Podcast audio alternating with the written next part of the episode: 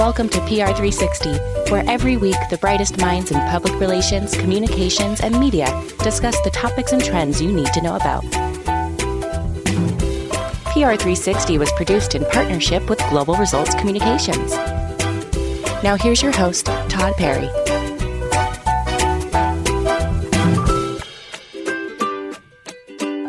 Hello, everybody, and welcome back to PR360. My guest today is Lisa Buffo, the founder and CEO of the Cannabis Marketing Association. It's a member based organization focused on education and best practices for industry marketers. Its ultimate goal is to, quote, rebrand cannabis at the national level. Lisa's worked in the cannabis industry since 2014. She started in commercial cultivation and has helped launch 10 cannabis startups for Canopy Boulder, the industry's first business accelerator in 2015. Uh, she's also an active speaker and an advisory board member of Cannabis Doing Good. So, hello, Lisa, and welcome to PR360. Hello, Todd. Thank you so much for having me. Sure. Is there anything I missed in your bio? That's a pretty good short summary. Yeah. Been working in cannabis for a while and I educate about the plant and marketing in lots of different mediums and platforms. So, without getting in the weeds, that is my expertise and what I like to talk about. Okay, cool. Uh, I guess we'll start with the big one. Uh, the CMA, the Cannabis Marketing Association, said its big mission is to quote rebrand cannabis. Um, and so, how do you want to change the perception surrounding the product?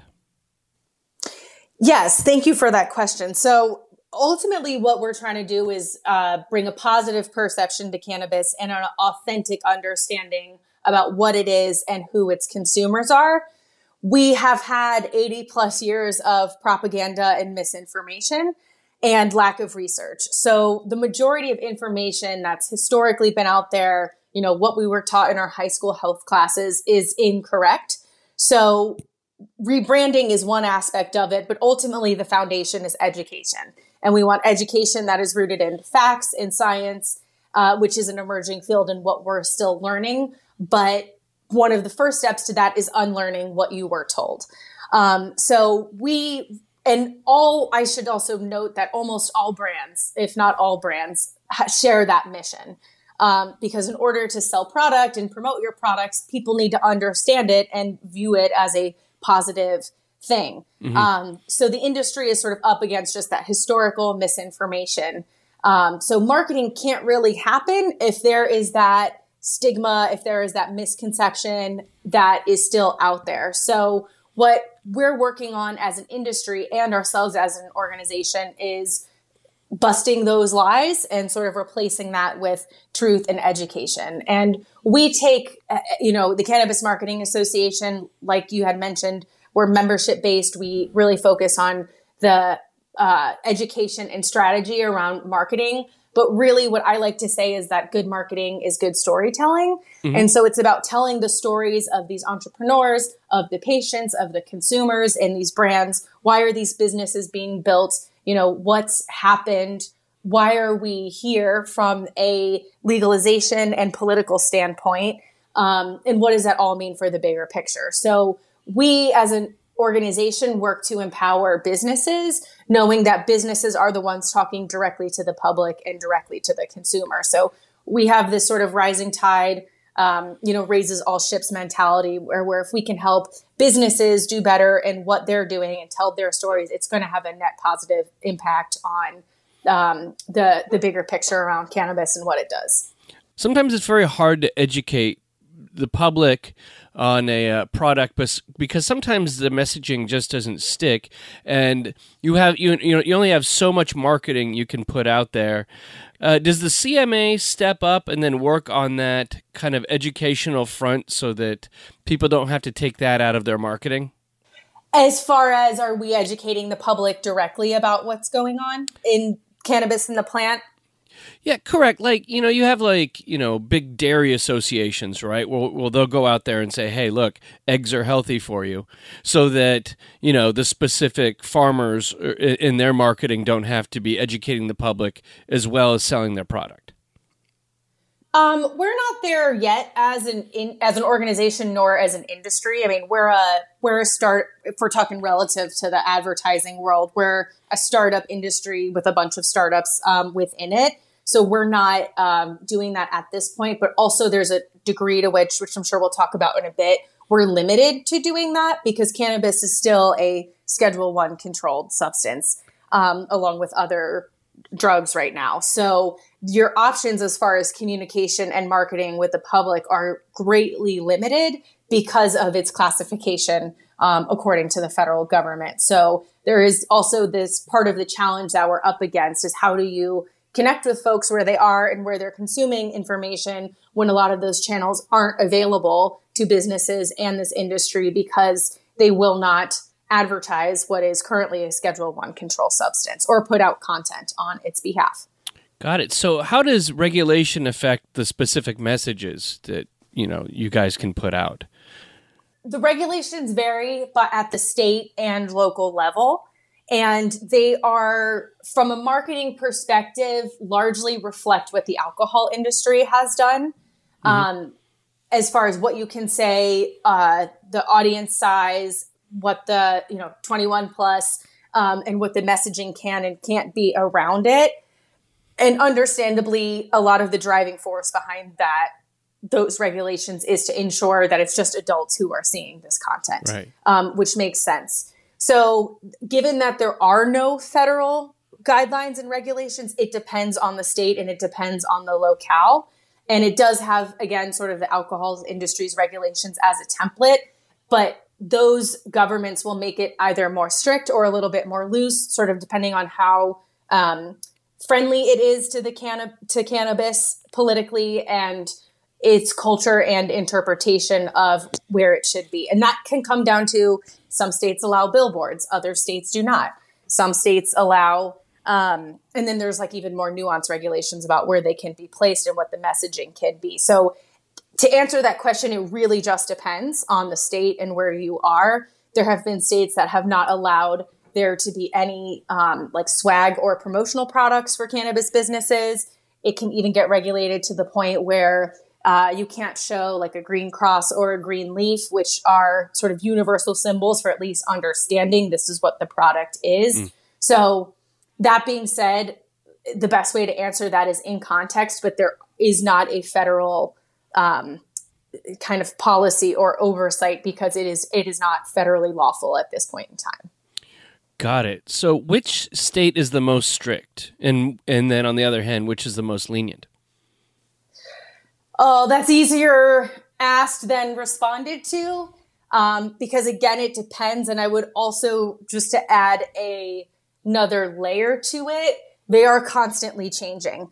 Um, so we've seen the regs change frequently, every few months, every six months, because all of this is new.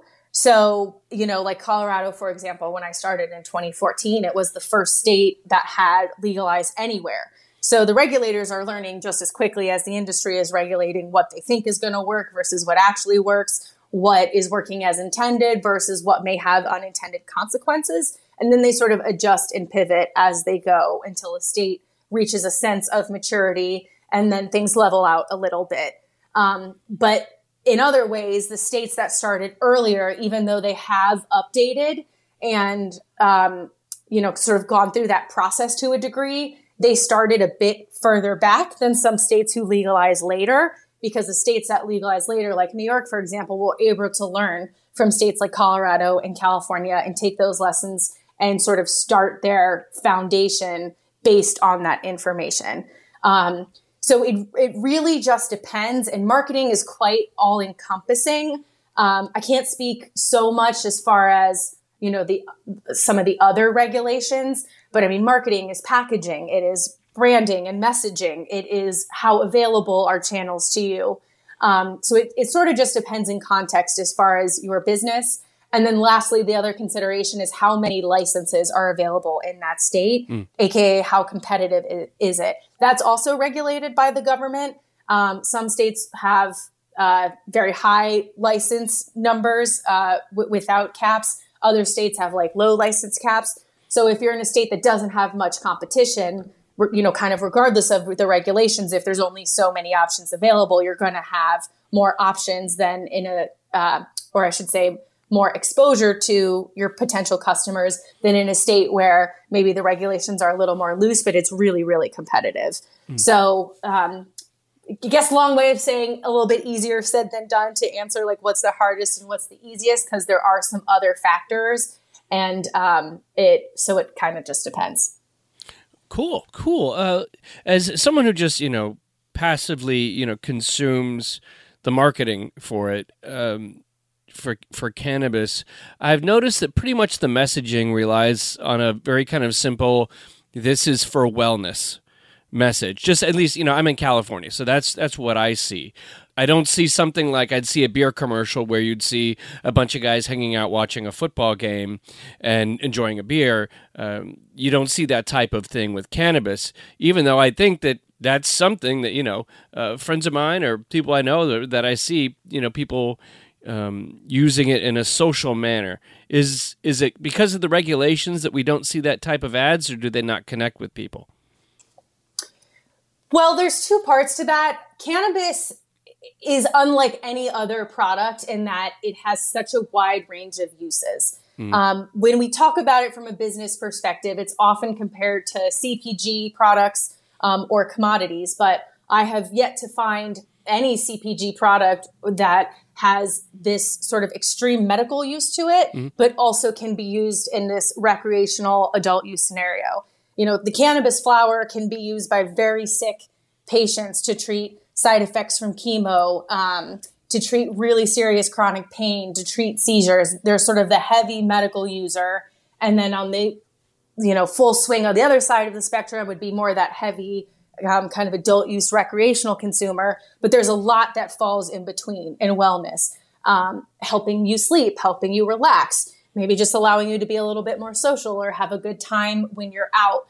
Um, so the the fact is that it's not as easy as comparing it to oh it is just like alcohol or it is just like you know um, these other products because it has a much wider use case scenario but also in terms of messaging one of the clearest regs that is consistent is you cannot make health claims so when we're talking about that medical side and what it can do um, it it cannot be marketed or advertised the way perhaps an FDA far, uh, approved pharmaceutical product could be, even if it is having you know quote unquote like similar effects as far mm-hmm. as medical purpose and you know here's how you treat it. Um, you just cannot make health claims. That's just part of how the the regulations are. So a lot of that messaging is kind of falling in that middle. But we all are also seeing based on um, data and reports from consumers that that is also why they're using it is in that spectrum of general wellness and improving outcomes. Um, so i think brands are sort of meeting the consumer uh, where they're at with it. Okay. I guess it's also the point that those who are using it for recreational kind of adult use they already know that anyway right? Yes and i think it is also you know, again, not as black and white as like, hey, I'm, you know, consuming like purely to have fun. And I think as you learn about cannabis and as you become a more experienced user, like I'm I'm a I'm a perfect example of this. Like I've been in the industry for years, I've been consuming for years. So I've had a lot of trial and error with different products and different form factors that I can sort of tailor my experience to what I need. So if I need a um, gummy to help me sleep at night specifically for that, I will buy a product for that use case. If I need to solve a problem with my business and I need to think a little more creatively, I know about what strains will, will get me there to sort of get my mind in that mindset.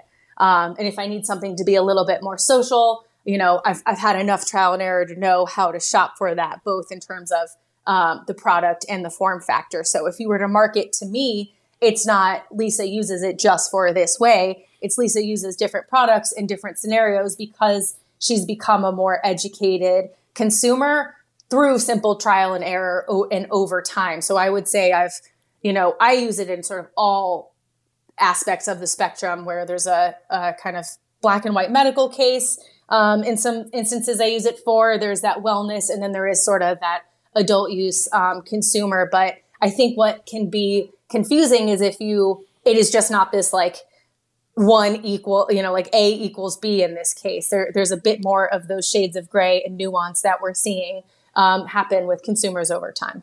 Wow. Okay. Um, getting back a little bit earlier, you were talking. We were talking about the, you know selling it as a wellness product, and is there any uh, push going on to be able to make medical claims because obviously there's been a lot of studies and there's a wealth of research about the benefits of cannabis. And i think it does a disservice to people out there who may be suffering with health issues to not be able to get a clear health message on this at least you know from the marketing side. Um, i think it's you know it's a, a detriment to the population in general if they can't hear the truth about a product that may help them Yes. So, I mean, we this whole industry stands on the giants of uh, the medical movement, which you know largely originated in California and San Francisco, you know, decades ago, where cannabis was being used um, by uh, largely the the gay community who advocated for it as a treatment to for AIDS and mm. what was going on. And if you look at the history of the first laws that were passed in the first medical law or the, the first laws that were passed, period, around decriminalization and towards this framework you know, it started there in San Francisco, and that was a very clear um, health based outcome. And then we've seen that expand and grow over time. I don't know if you remember in 2013, 2014, Sanjay Gupta did that documentary on Charlotte Figi in Colorado, who was a six year old who had severe yeah. seizures, mm-hmm. um, who used cannabis oil to treatment with astounding results. Um, so all of it, this has really has built on the advocacy of patients and quite sick patients, if that. And I, I do agree that I think some of that has been lost as the, you know, what they call adult use industry has um, matured and played out. And by the way, I, I've worked in a commercial grow. These are the same plants. Like it's the same plants. It's just mm. some have a tag that says medical, Others have a tag that say adult use, but it is the same plants. There, there isn't a really distinct difference outside of how they are labeled, um, generally speaking. So, um, I do think there there does need to be some more conversation about that. To answer your question about have I seen a push for that? Not quite directly, but it all really comes down to you know anything medical needs is regulated by the federal government, which means the federal government needs to decide how they feel and stand about this, and then you know how are they going to move forward as far as the creation of these medically you know branded um, products and what that looks like moving forward. But as a currently as it stands, a Schedule One controlled substance means it has absolutely no medicinal value at all, and that is currently where cannabis stands. So the FDA can't quite come in and say, okay, here's how we're going to address this moving forward until they address the category as a whole. So, from that perspective, um, we've got quite a, a ways to go, but there's only so much that can be done until the you know the federal government really recognizes what's what's going on. How are some businesses missing the point when it comes to marketing cannabis products? I think not like I mentioned in the beginning, I really truly believe that good marketing is good storytelling. You know, you want a good strategy, you want to put out content in the right mediums, but what is the the message ultimately? And is it going to resonate with your customer so much so that it's going to take you know, encourage them to take an action and buy your products? Um, so I, I find storytelling so key and so crucial to it because if the story isn't there or the message isn't there and it falls flat, you know, folks buy based on, uh, you know, emotions to a sense and, and mm-hmm. what they resonate with and what they think is going to work for them and what they like. Um, so I think, and I've met one thing that I love about this space that I did not see. I, I used to work in um, technology with software startups before. And one of the big differences with cannabis is I so many entrepreneurs I talk with in this space have amazing stories about, hey, my, my mother had cancer and used cannabis and it changed her life, or my sibling had, you know, a dependency on, on uh, maybe opioids or alcohol. And I saw how implementation of cannabis led to improved outcomes. Um, or maybe they had a, a, a run in with the justice system that was unfair. And so there's, you know, a whole range of stories. I'm, I'm not going to say there's one, but there's so many that are driven just by these amazing real life experiences that really just changed the way they viewed this product, uh, the systems that you know created this environment, and a deep desire to create a change and put out good products that they would have wanted or they would have needed. Um, and so I think telling their story more and understanding what it is is really foundational because people do build an emotional connection with brands and that's what allows them to remain loyal and buy over time. That being mm. said, you can't have a bad product, right? You've got to have a good product at its core, um, which not everyone does. So, you know, marketing only helps if you've got that that good product that does what it says. But if assuming you've got that, really understanding your story and your messaging, and it doesn't always have to be this big kind of lofty inspirational thing, but defining it and being able to know what are you saying and how are you telling it is going to allow you to be more effective in connecting with your customers and being more effective strategically in marketing. So that's one side and then the other side is education. This that aspect changes has changed really quickly. If you had asked me 5 or 6 years ago, the the public did not have you know the public is learning along with the industry um, but them understanding again what is the the product? What does it do? How does it match up against what you were told in the past? Um, what can it do for you? That educational aspect does have to be there because you can have all the the shiny marketing in the world but if folks still believe it's um, you know going to be harmful or or some of these things you know that's going to fall flat. So it's sort of balancing i think the education and the the storytelling, which is really just being thoughtful about your messaging, which mm. any company in any industry needs to do regardless. Right. Um, so, what are you looking forward to for the cannabis industry in 2023? I know it's something that's been growing exponentially. Uh, do you have any idea of what this year is going to look like? Oh, I wish. I keep thinking, everyone keeps thinking that we do, and then we get surprised. Um, you know, everyone asks every year, when is legalization going to happen? And we've been through very different, you know, controls of Congress as far as, uh, you know, who's in charge and whatnot. And we haven't seen real momentum as far as change on a federal level. And I think that needs to happen for things to progress forward in a big way. Um, but I do think one thing that happened with the pandemic that we're still seeing played out is that cannabis was declared essential. Um, mm. So, you know, back in spring 2020, when everything was shutting down, dispensaries were allowed to stay open because they were considered essential. There, there were patients with med cards. There were people who needed, you know, their medicine and these products. And that I think was a game changer around the national conversation about what role does cannabis play, and then, and you know, what does that mean? Um, and one thing we've been seeing too in uh, various consumer studies is more conscious consumption around wellness, particularly relaxation, um, anti anxiety purposes, assisting with sleep. And that has played out, I think, partly because of more uh, advanced consumer knowledge and education, but also we've seen data that shows, you know, as the pandemic happened, overall mental health in this country declined and people mm. were needing something. Um, you know, we were at home for years and yeah. they were needing something to, to address that. And that was crazy. And, um, so, and a lot of folks, I think, did turn to cannabis in that and were able to experiment in ways that they hadn't before. So, I think we're still seeing that play out and what that means. But I do think that was an exciting development that will have some future implications. Um, but I am looking forward to movement uh, and change on the federal level. Will it be in 2023? I don't know. Um, but when it comes, I'll be very excited. Last question, because we're kind of coming to the end. I, I, by the way, I think this has been fascinating, Lisa, because uh, just the just the idea of you're trying to market something that has so many uses. Uh, I think it's it makes such an interesting challenge to a marketing mind.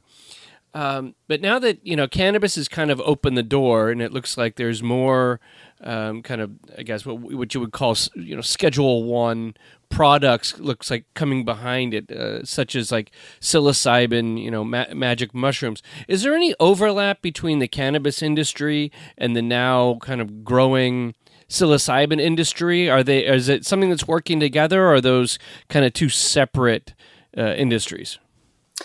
They're definitely working together in the sense that we're talking about plant based natural medicines and things that can be grown at home and were previously banned that we're now trying to figure out how to move forward where they are not decriminalized. Um, they are definitely different, you know, plants inherently and, and different substances um, that have different implications as far as uh, the the benefits, but both have been very understudied. But the preliminary studies that are coming out about using uh, psilocybin to treat, you know, PTSD and other mental health conditions, as well as cannabis, have been promising. That I think there's a lot to be excited about, and more research that needs to be done to better understand, which will, I think, continue to take decades. Um, but just means that the door is open to a really exciting future if we can kind of get the the politics and the government to to work with the science and work with you know the the public's perception of the way things have been and the way things can be in the future. So i think they ultimately um, are complementary to each other but they are definitely different products. Yeah. Well you know lisa i'd like to thank you so much for sharing with us and there was so much great information here that I'd love to have you come back on sometime in the future and uh, you know, tell us even more about uh, this fascinating industry. Uh, is there anywhere that you'd like people to possibly follow you on social media or be able to keep up with what you're doing? Yeah, so uh, thank you. Um, our website is thecannabismarketingassociation.com. Our handle is at Canna Marketing. Um, and you can find me at Libuff, L I B U F F, um, on uh, Twitter and Instagram as well. Uh, but yeah, check us out. We'd love to connect with folks and um, learn, teach them more about Canvas. All right. Well, thank you very much, Lisa. And uh, hopefully we can talk to you again sometime soon. I would love to, anytime. Thank you. Okay. Thanks, Todd. PR360 was produced by Todd Perry in partnership with Global Results Communications. Be sure to subscribe to the show and leave a review wherever you get podcasts. Follow GRC on all socials at Global Results. Follow Todd on Twitter at Todd A. Perry. That's Todd with one D. Talk to you next week.